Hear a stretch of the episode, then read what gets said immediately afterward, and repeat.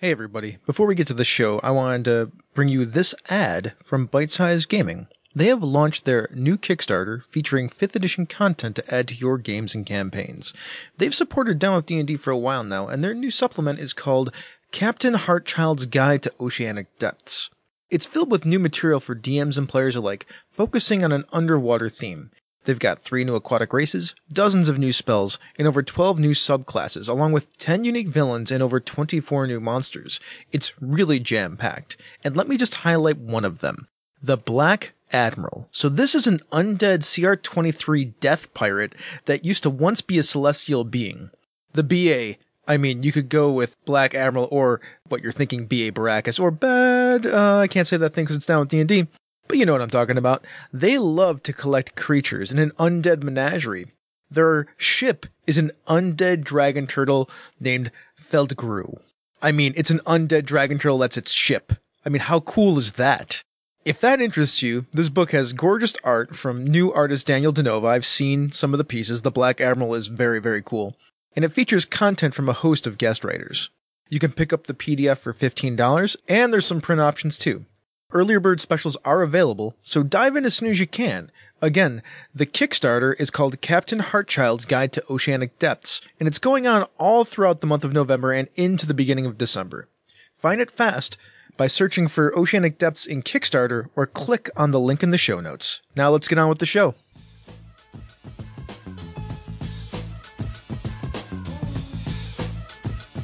Get down with D&D. Yeah, you know me. Get down with D&D. Yeah, you Get down with D&D. Yeah, you know. Who's down with D&D? Party. Down with D&D. Yeah, you know. You down with D&D? Yeah, you know. I'm down with D&D. Yeah, you know. Who's down with D&D? Are you ready to get down with some D&D? I know I am. I am joined, as I am always joined, by the memorable, uh, sort of mellifluous at this moment and mangled in his brain, Mad Wizard Merwin. What's up, Sean? I will try to be all of those things, all three. Um, I'll start with mellifluous.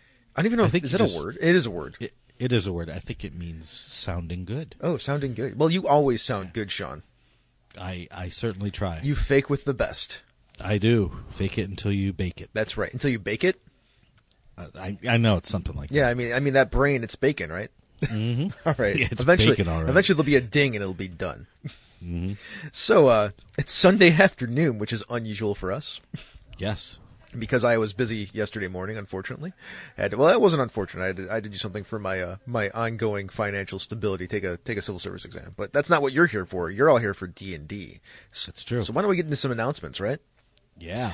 So I heard, Chris, that Critical Role, after their fabulous Kickstarter uh, to make the cartoon, Which I backed. was was picked up on Amazon not just for one season, but for two seasons. Yeah, they picked it up and they gave them another season and they extended the seasons by two episodes each. So we're going to get two 12 episode seasons of Vox Machina, which I'm very excited for because I love animation.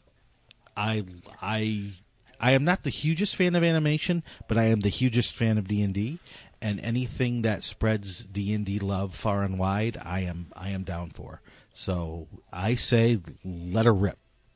I cannot remember the last American made cartoon that was based on a D&D property uh, that was on a streaming service like Netflix or Amazon or something like that or you know just on regular television since the D&D cartoon. Can can you? Uh, no, I am no. I'm aware of some anime uh, that came out of Japan that is based on D and D uh, games and ideas and things like that, like as their influences. But uh, nothing like nothing like this that is based on a stream of a D and D game. Yeah.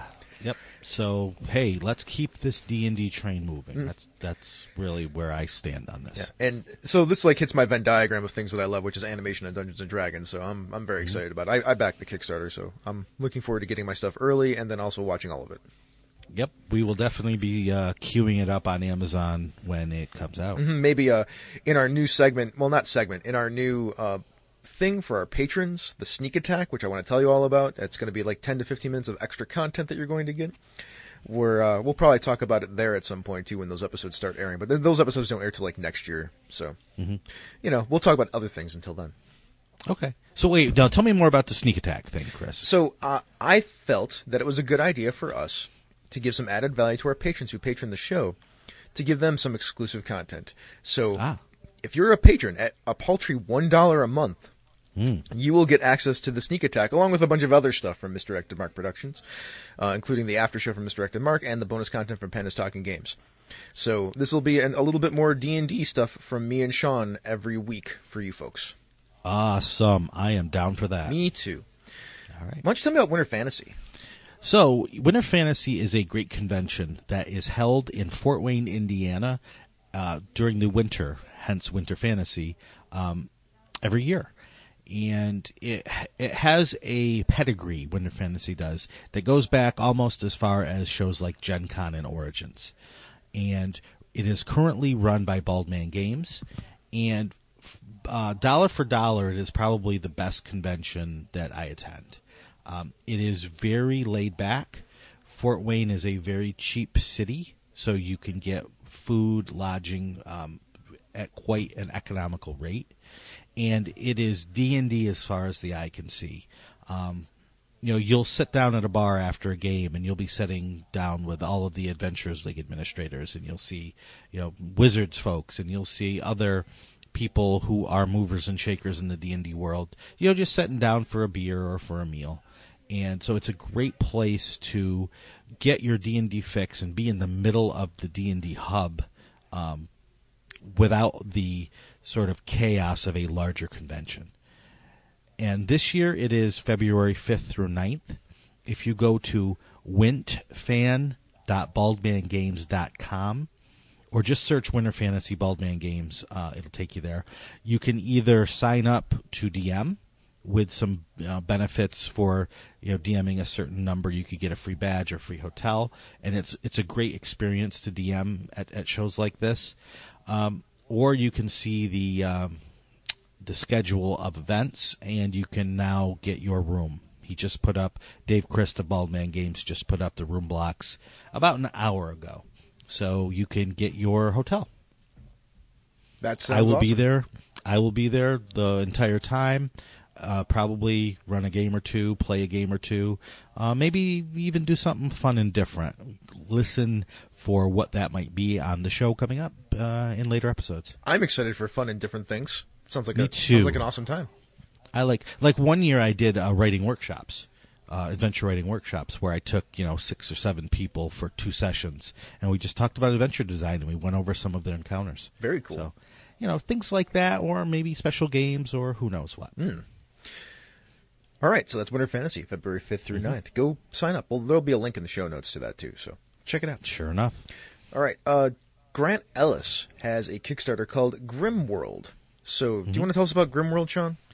So I'm a big fan of Grant. Grant has done a lot in the industry in terms of streaming and running games and, and helping socially promote the game. Uh, not just D and D, but a bunch of different games. And he has put up a Kickstarter for a new world and rules to facilitate that world called Grimworld. And so uh, the book offers players and dungeon masters a new way to experience 5th edition, altering the core rules to facilitate storytelling uh, that makes you feel like you're playing or running a fairy tale type of adventure. Uh, Grimworld is a strange place full of danger, whimsy, and peculiarity. So, any of those sort of fable-y fairy tale sorts of things, this game will use 5th edition's engine to give you that sort of game experience. Very nice, very nice. Actually, and I, I, I have backed it. cool. So then you'll be able to tell us all about it when you get it. When I get it, uh, we will take a good long look at it. Nice, nice. Um, if you want to hear more about this, James Dercasso over at Tabletop Babble uh, chatted with Grant Ellis about this. So uh, Mm-hmm. you can go go find that interview over on Tabletop Babble. I will try to find a, a link and put it in the show notes. Great. All right, let's get to the uh, the main topic for this episode: Descent Part Four, Candlekeep and Beyond. Well, really, just Candlekeep and a little beyond. Not A little, a little, a little bit beyond Candle. not devilishly beyond. Not yet. Not, no, not yet. All right. So uh, let's do a recap real quick. So so where we're at, at in the in the adventure and the campaign is that we have defeated Duke Vanthampur at her villa.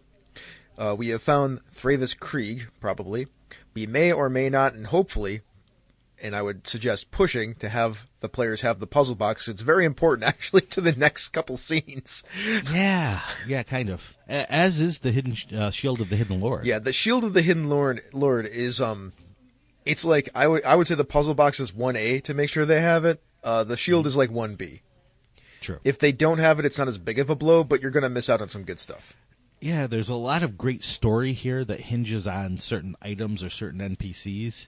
Um, so you just you want to make sure you know what you're doing if you let the characters get away without some of those experiences or without gaining possession of some of those items. Um, hopefully, you'll still have Reya Mantlemorn in your group at this point. She's very interesting and is a good outside uh, voice piece if you want to have one as a game master, dungeon master.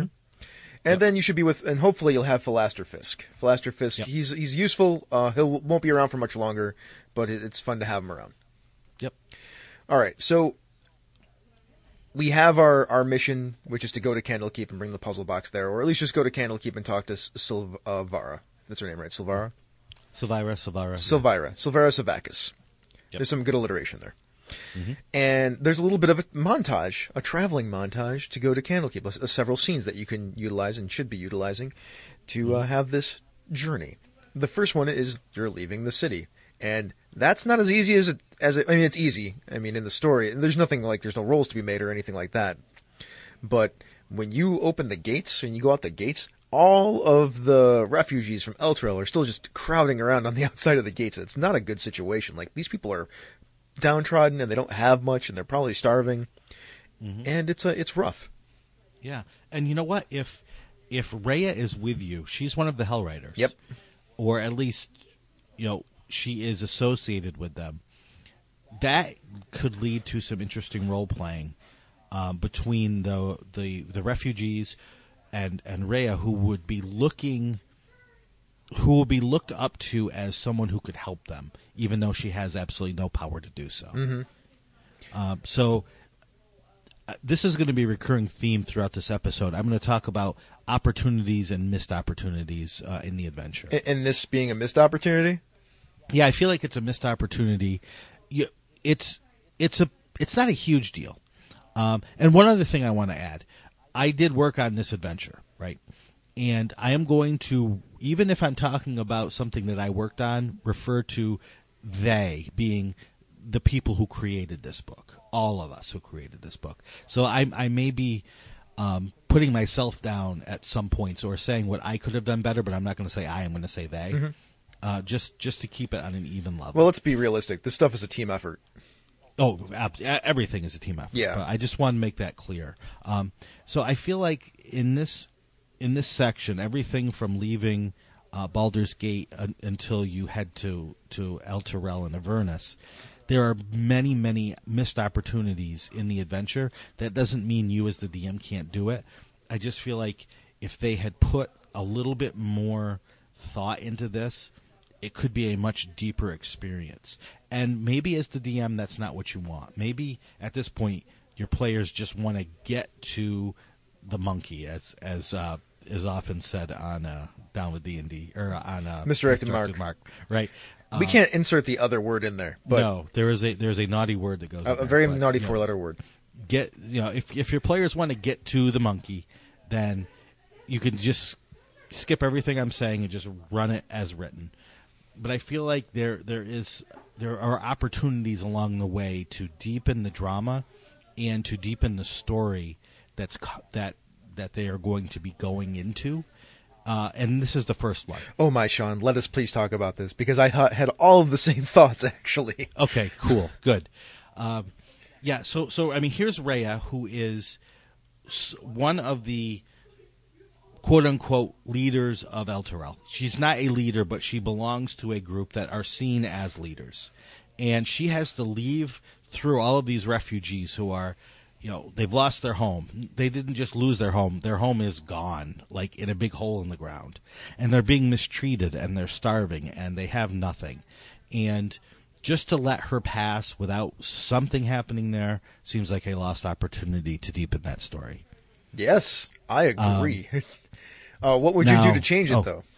Uh, I would, have her that that's the hard part is you you as the DM it's very awkward to role play with yourself right so you would essentially be doing that at least to start you would have Reya leaving and someone in this re- uh, uh, crowd of Elturellian refugees say, "Hey, it's it's a hell rider, help us, help us." And then she would probably, you know, what would she do? I would have her just try to get away as quickly as possible because even though she wants to help, she's still wanted by the Flaming Fist. So as she like turns tail to get away, others would then be upset by that. So the characters would have to intervene between her and this angry crowd to calm them down. That's how I would run it. My play would be that mm-hmm.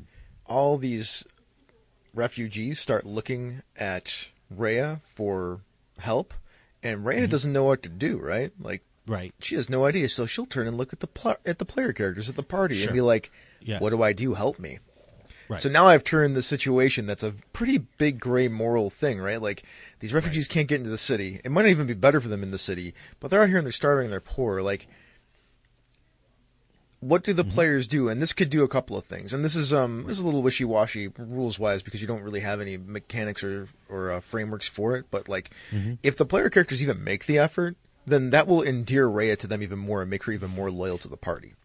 If they don't, then she is less likely. I mean, she's still with them, and she still has a a, some, a goal and, and and her own uh, motivations, but uh, her trust in the party might not be as great. True.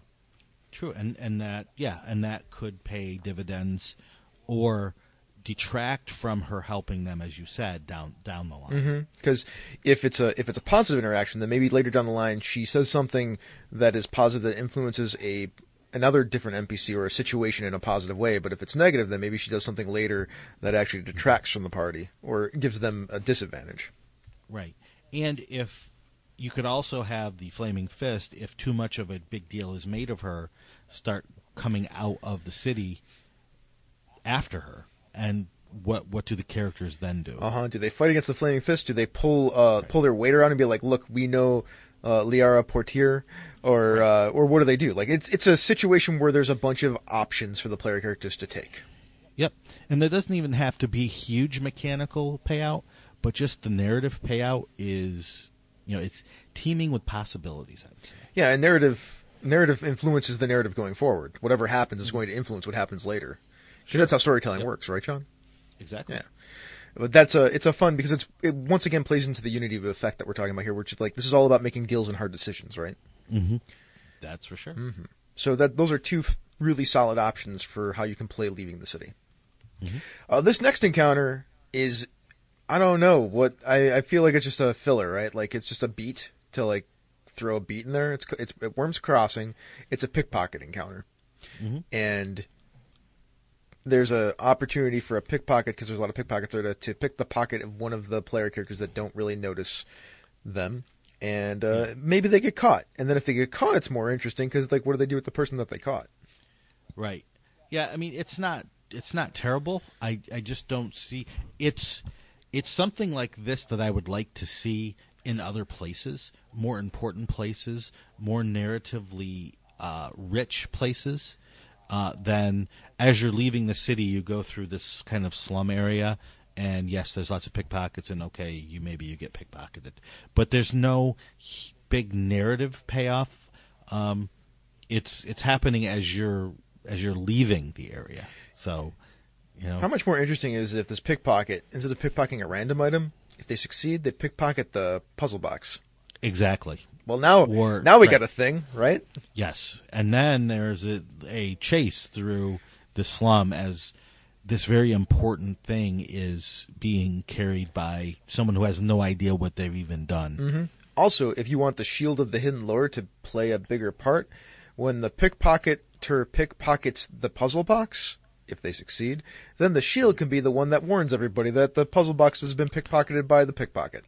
That is perfect, Chris, because that will then lead to a bigger dilemma later when the characters are trying to decide whether to take the shield to Avernus or not. Uh-huh. If if you've shown its utility, if you've shown how useful it could be, it's going to be much harder for the characters just to leave it behind. Mm-hmm. I agree. For sure.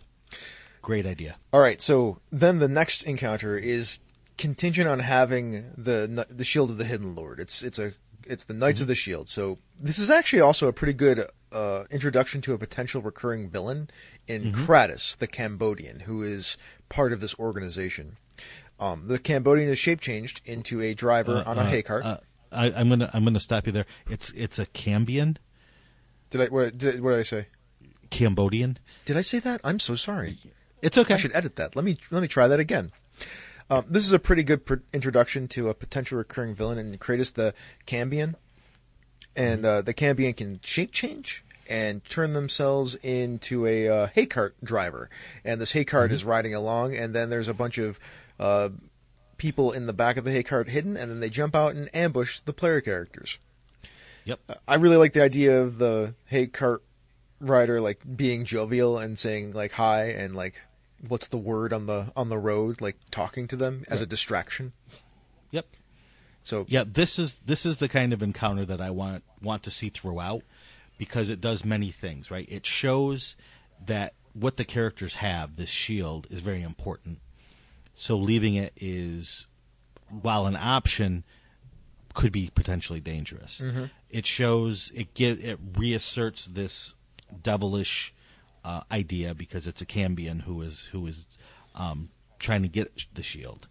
So more of this is what I want to see, not only while they're traveling the Candlekeep, but also while they're there and as they leave. now it doesn't say to do this in the encounter, but you need to make it known, I believe. I, this is my personal preference. Make it known that they want the shield. Like have them attack the person with the shield and say somebody grab the shield, right?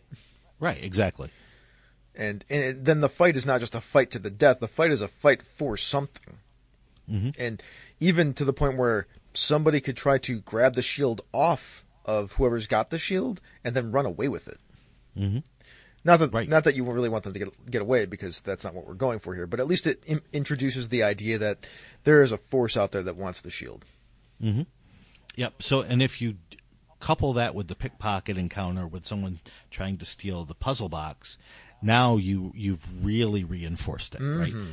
There's not just one thing. There's two things, and everything that you have is powerful, is desired by others, and is an important part of this of this narrative that you're undergoing. Yep, and check this out. Aside from the unity of effect that we've thrown everywhere in this situation, the mm-hmm. encounters beatwise is a role playing styled encounter that could break down into something else with the leaving of the city. Yep. A encounter where it could potentially be a chase in Sure. Wyrm's Crossing with the pickpocket, Right. and then a an encounter with a fight. So we're hitting a bunch of different kinds of play, uh, and also reinforcing all the themes and ideas of the adventure. Yep, that that Wyrm's Crossing could easily turn into an exploration encounter if the pickpocket happens.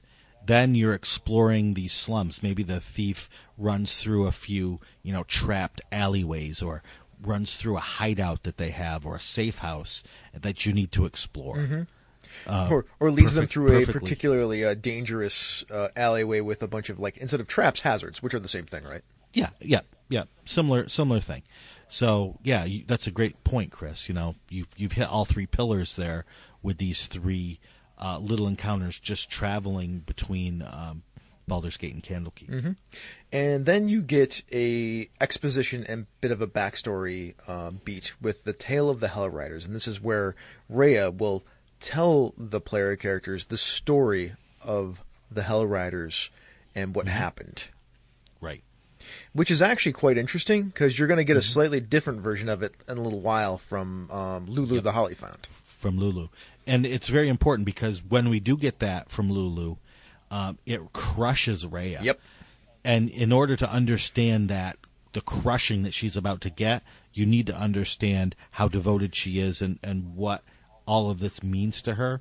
And that's where this Tale of the Hell Riders gives you that information and lets you understand then the the beating that she's about to take, you know, emotionally. Yeah, so this tale, whatever, however you want to present it to the player characters, uh, you should present it in a. You should make sure that it's known that Ray is very proud and very um, reverent of this story. Mhm. because the, uh, it'll go a long way to helping with the being crushed later. Mhm. All right, so that's the tra- the traveling. Uh, then you get the Candlekeep, and uh, Yep. there's a, a lovely description and image of Candlekeep that you can show the characters, the players, I should say. Mhm. Um, and there's a really good list of things that needs to or you should have happen in Candlekeep. Yep. This is a great way to get across, especially new DMs. You know, here's a section. Here's what needs to happen in this section, or here's what is set up to happen in this section. And if you tell DMs like that ahead of time, then if things go off the rails, if if changes need to be made, they can keep in mind that this these are the the high points that that they need to hit. All right. Uh, do you want me to read them? Is it a good idea? Yeah, go ahead. Sure. So the characters arrive at Candlekeep, where the price of admittance is a book, specifically one not already contained in the monk's library. Now we'll talk about that in a little bit, but like that's how you get into Candlekeep. You have to pay. True. Yep. Uh, the characters then meet with Sylvira Savakis, a, a tiefling sage who knows the secret to unlocking Thavius Kreeg's infernal puzzle box. Mhm. So she's the key to opening your puzzle box. True story. Um, Silvira advises the characters to leave the Shield of the Hidden Lord in her custody, but Gargauth makes a good case for taking the shield with them, which is why some of that stuff we mentioned earlier is very important. True. Um, and then Silvera makes arrangements to send the characters to Elturel and gives them an unreliable map of Avernus. Uh, Reya Mantlemorn offers to go with the characters while Philaster Fisk chooses to stay behind because he's like, I'm not going to hell. That's dumb. Right.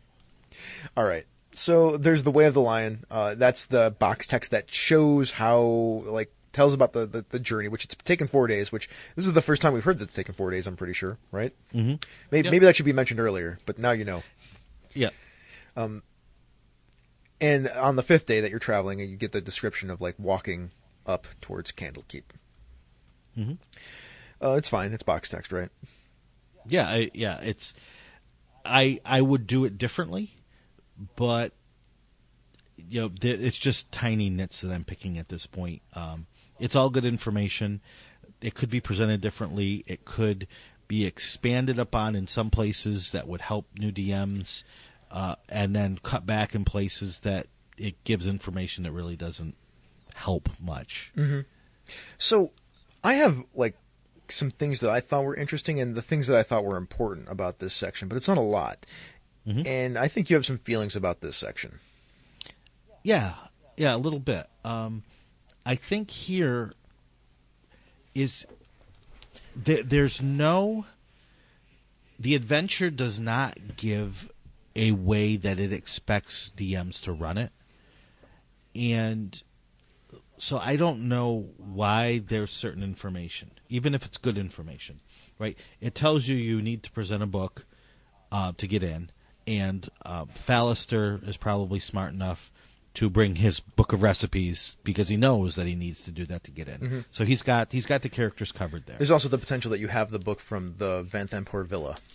True. Yeah. So you, even if you don't have Fallister and don't know that you need a book to get in, you probably have something that you need. Also, you should Um, probably just tell somebody that they need a book to get in because that's pretty common knowledge for Candlekeep. Yep. So, so you've come to Candlekeep to meet with Sylvira, um, but it gives a, an example of an inn in in Candlekeep, and I either want it to go in one direction or the other. I either want it to actually tell us about Candlekeep so we can do cool things in Candlekeep because it's a cool place with a long uh, history in D&D or just cut it out completely and just go right to Sylvira's um, tower. I, I this this kind of wavering in between, I it it doesn't do any good for most DMs, whether you're new or experienced, because it doesn't give you enough to work with. Um, because like th- there's it tells about the hearth, right? It's this pub. And then it just The box? it just gives a general description of like, well, there's a bathhouse and a clothier and a granary and gardens and Right. so forth. I'm like, that's not really a good description of what's here. Like, you can sort of extrapolate if you want to. Right. And then it says, well, here's a, here's the inn, here's the hearth, and the box text could be basically any pub anywhere. Uh huh. Right? It doesn't tell anything that's cool or interesting about it. Um, now it gives you a cool NPC that's in it there's this ogre that wears a headband of intellect. Yeah, that's the only cool thing about the hearth. and so he sits in the corner reading books all day Mm-hmm. because he's re- really smart now and he wants to make up for lost time um, and so that the, here is this super cool npc but there's no way to use him uh, it doesn't say here are some things that you could do maybe if the characters come in some cultists who want to get the book or the shield attack and the, the pcs can talk the ogre into helping them in this battle. You know okay that's something cool. It reinforces this you know this plot this narrative uh, all the beats that we're trying to hit the the unity of effect. It does all of that and it uses this new and then maybe they make a friend with him. And not that this ogre is going to come with them. This ogre is called calls himself little one uh, because he he killed a, a halfling to steal the headband of intellect and so when he put it on he realized what he had done so he's kind of making up for his past brutality um, by calling himself little one in honor of the halfling he killed great story how you know how do the PCs learn that? What does it mean for them going forward? Well, I got it. I got one for you.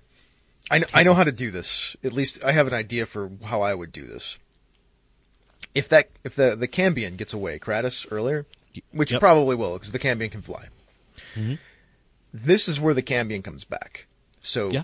there's no throwing down for any extended period of time in Candlekeep because there's mages and archmages all over the place. Sure. It's a terrible idea. So if there's a bad guy here, their goal isn't to kill people. Their goal is to acquire whatever they're trying to acquire right. and then get out.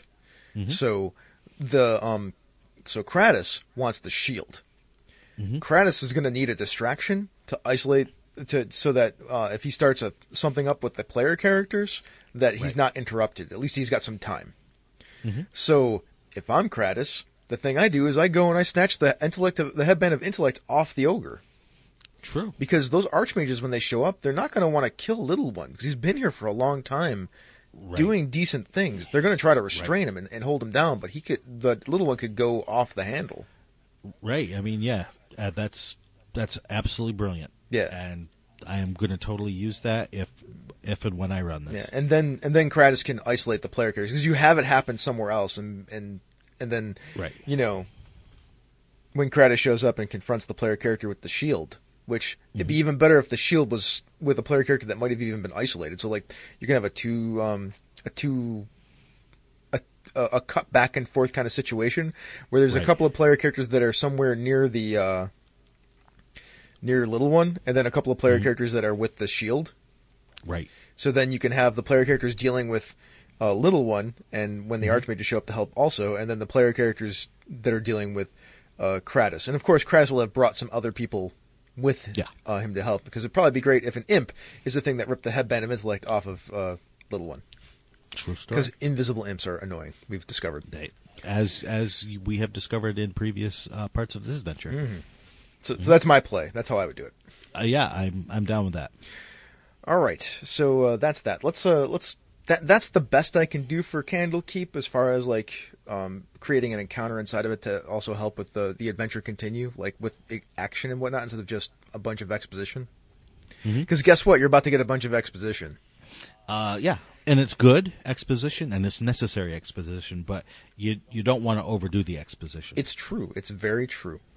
So, in our exposition, we have uh, Sylvira and Jezebel. Jezebel is her uh, what demon familiar? quasi quasi Quasit familiar. That's right. Yep. She can open the puzzle box, and it presents and present and yeah. She can open the puzzle box, and in presenting it reveals everything that Thavius Kreeg has done. Also, the mm-hmm. fact that he made a deal that will is what caused the companion to rip Eltergard from this this plane and drop it into the Nine Hells. Mm-hmm. She can also then reveal the truth behind Gargauth, which wow, Gargauth is way cooler than we thought because he's more like a demigod pit fiend than just a regular pit fiend mm-hmm. also that means more dangerous. And Yep. while her her assessment is like throw that thing in a deep, dark, extra dimensional pit and never let it out again, uh, the player characters are like Gargauth is like I can be really useful because I can guide you through the nine hells way better than that map ever could. right and it's it's important in the in the text of the adventure where it says if the characters do actually take it um Sylvira's actually Relieved. relieved. She's like, because she doesn't know what to do with it. Yeah, she's scared a little bit of it. Yep. So if you play that up, um, it becomes a more interesting choice because a, a a reasonable, rational group of characters are going to say, there is no way we are going to take into Avernus this shield that holds a pit fiend. That would be crazy. Um, so you need to make it at least tempting. Yeah. And And this is why it's so- tempting. Yep, every way that you can make to show that temptation, it's safer with you.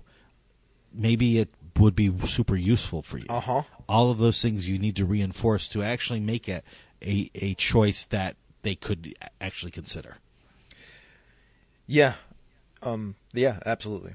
So moving on, after that, she points them to Traxigor's tower. So Traxigor is an archmage friend because she can't plane shift them from here because it's Candlekeep and it's got a bunch of uh boards and things like that on it. And she ain't leaving. So she's like, Right. You should go to Traxigor's tower. Also, I think Traxigor has a friend that might be able to be of use to you. I I would do a couple things here. I would somehow make the puzzle box make the characters do something to open it. Even even if Sylvira is the one that knows how to open it, a couple of checks. Uh, the characters need to use their blood to open it, um, and that has ramifications later. Whether it be just as simple as giving them inspiration, or as hard as since they've given their blood, when they go to Avernus, there's a connection somehow.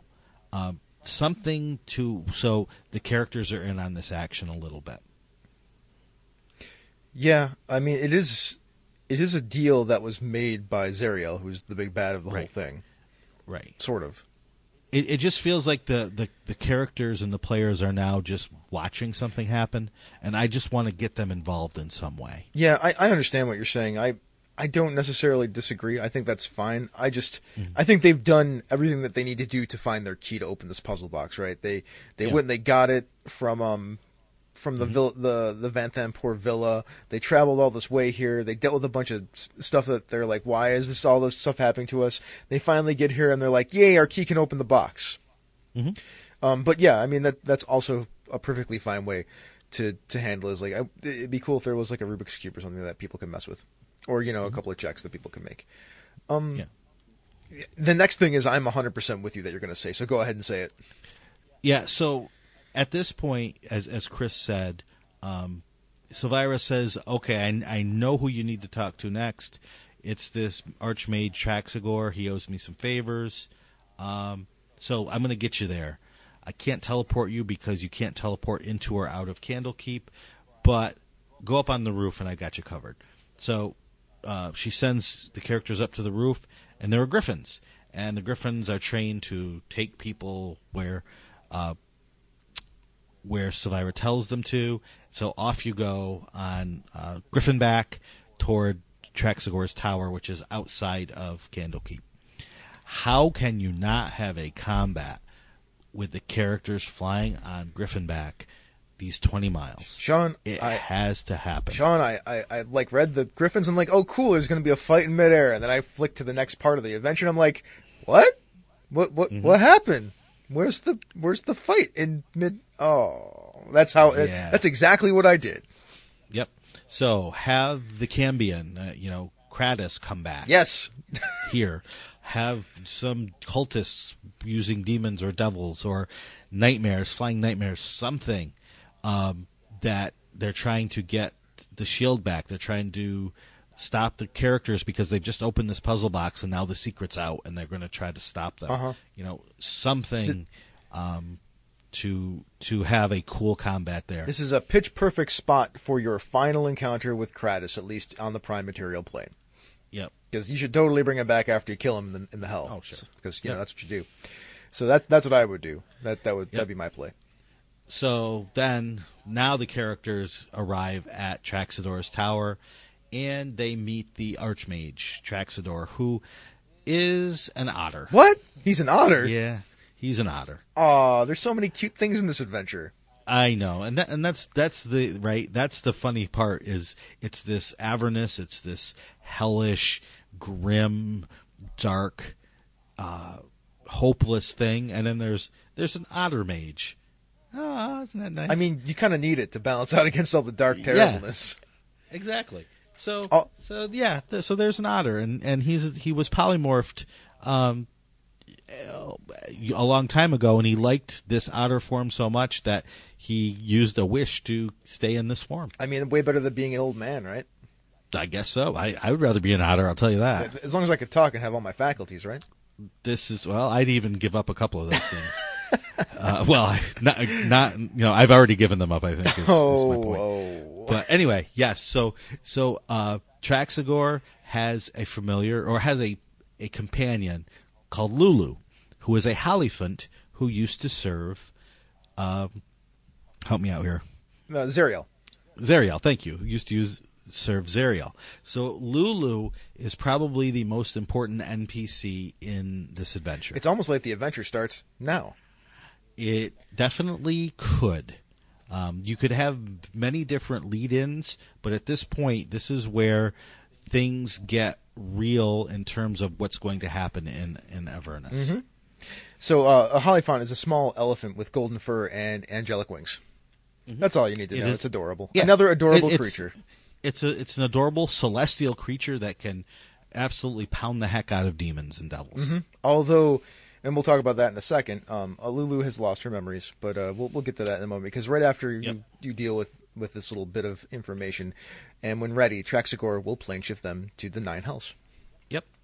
So Traxigor says, "All right, are you ready to go? I will plane shift you there, and then I will leave you there because I'm certainly not staying there." but Lulu, Lulu wants to stay with the with the characters because she has been here. She was Zariel's mount um, when Zerial was a good aligned creature, and she's lost her memories. So now she wants to go back to figure out what happened and maybe help deal with everything that's going down between Elturel, Baldur's Gate, and Avernus. Yeah. So the sword, Lulu hid Zariel's sword, or helped somebody that she can't remember. They can't remember. I'm not sure if it's a she. I'll just go with they. The sword was hidden, and they can't remember who helped hide it.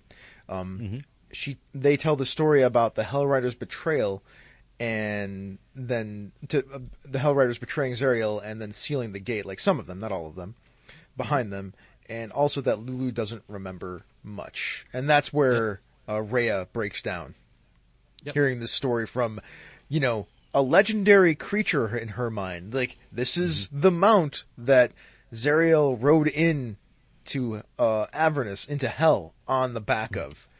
So like, there's a whole bunch of emotions probably going on right there for Right. Reya. Well, yeah, Reya, she originally broke down back when Sylvira told her that Thavius Kreeg, her the High Overseer of Elturel, actually made a deal with the uh huh. That's bad. to right that she, and and this I see her as kind of she's probably despondent at that point, but now that she hears Lulu, I could see her perking up because now there's some hope. If they can find Zariel's sword, Lulu thinks that they might be able to to to do something to turn the tide in in some way. So here's where I see that pendulum swing back toward toward hope. she might even um, respond in a way that's like, I. She has to do this because she has to redeem the honor of the Hell Riders. Right. Yeah, not to mention that she she signed that pact, the Creed Resolute, to always protect Elturel.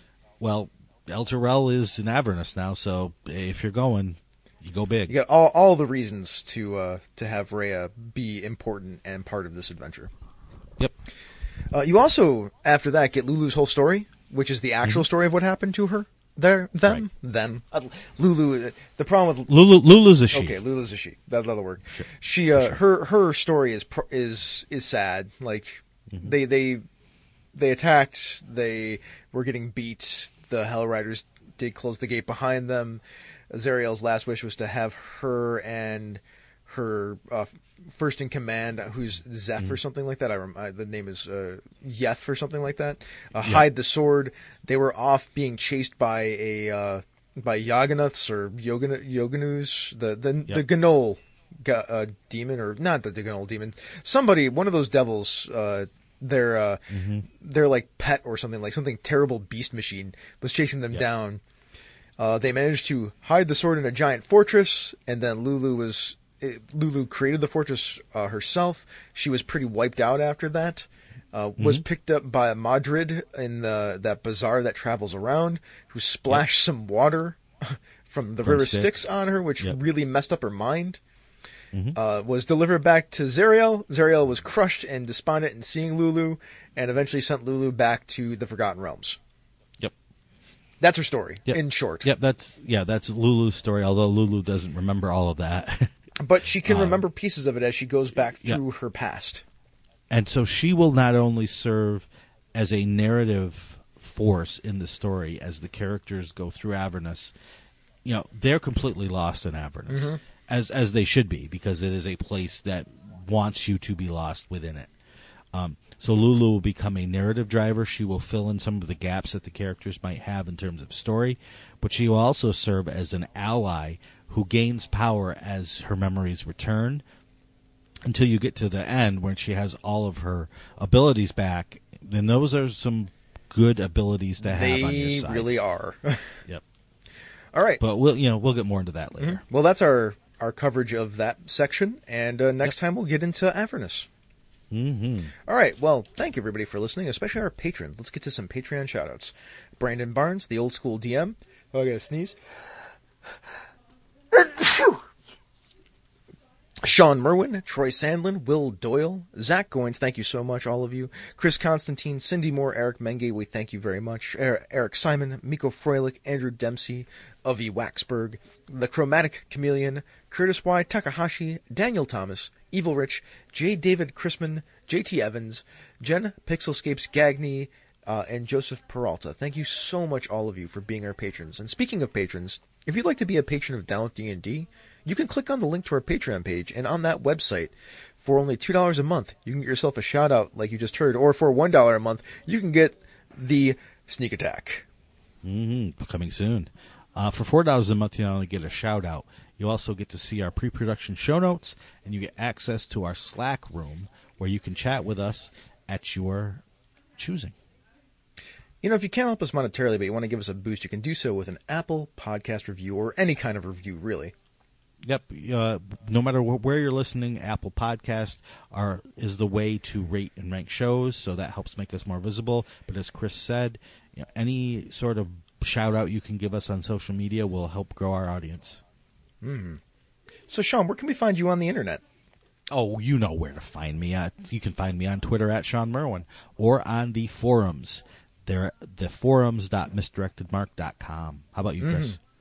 I'm at the late 101. Um, you can also hit at misdirected mark on Twitter. Me and Sean will get a message in some way, shape, or form from our wonderful chief Rob Eberzado or Senda. One of them will send us the message, the Queen. On the, you can also just go to the website. You can also go to our new Twitch channel. Uh, that'll direct you to the website, or you can hit up our YouTube page where this show can be found. You can also catch other great shows there, such as Jianghu Hustle.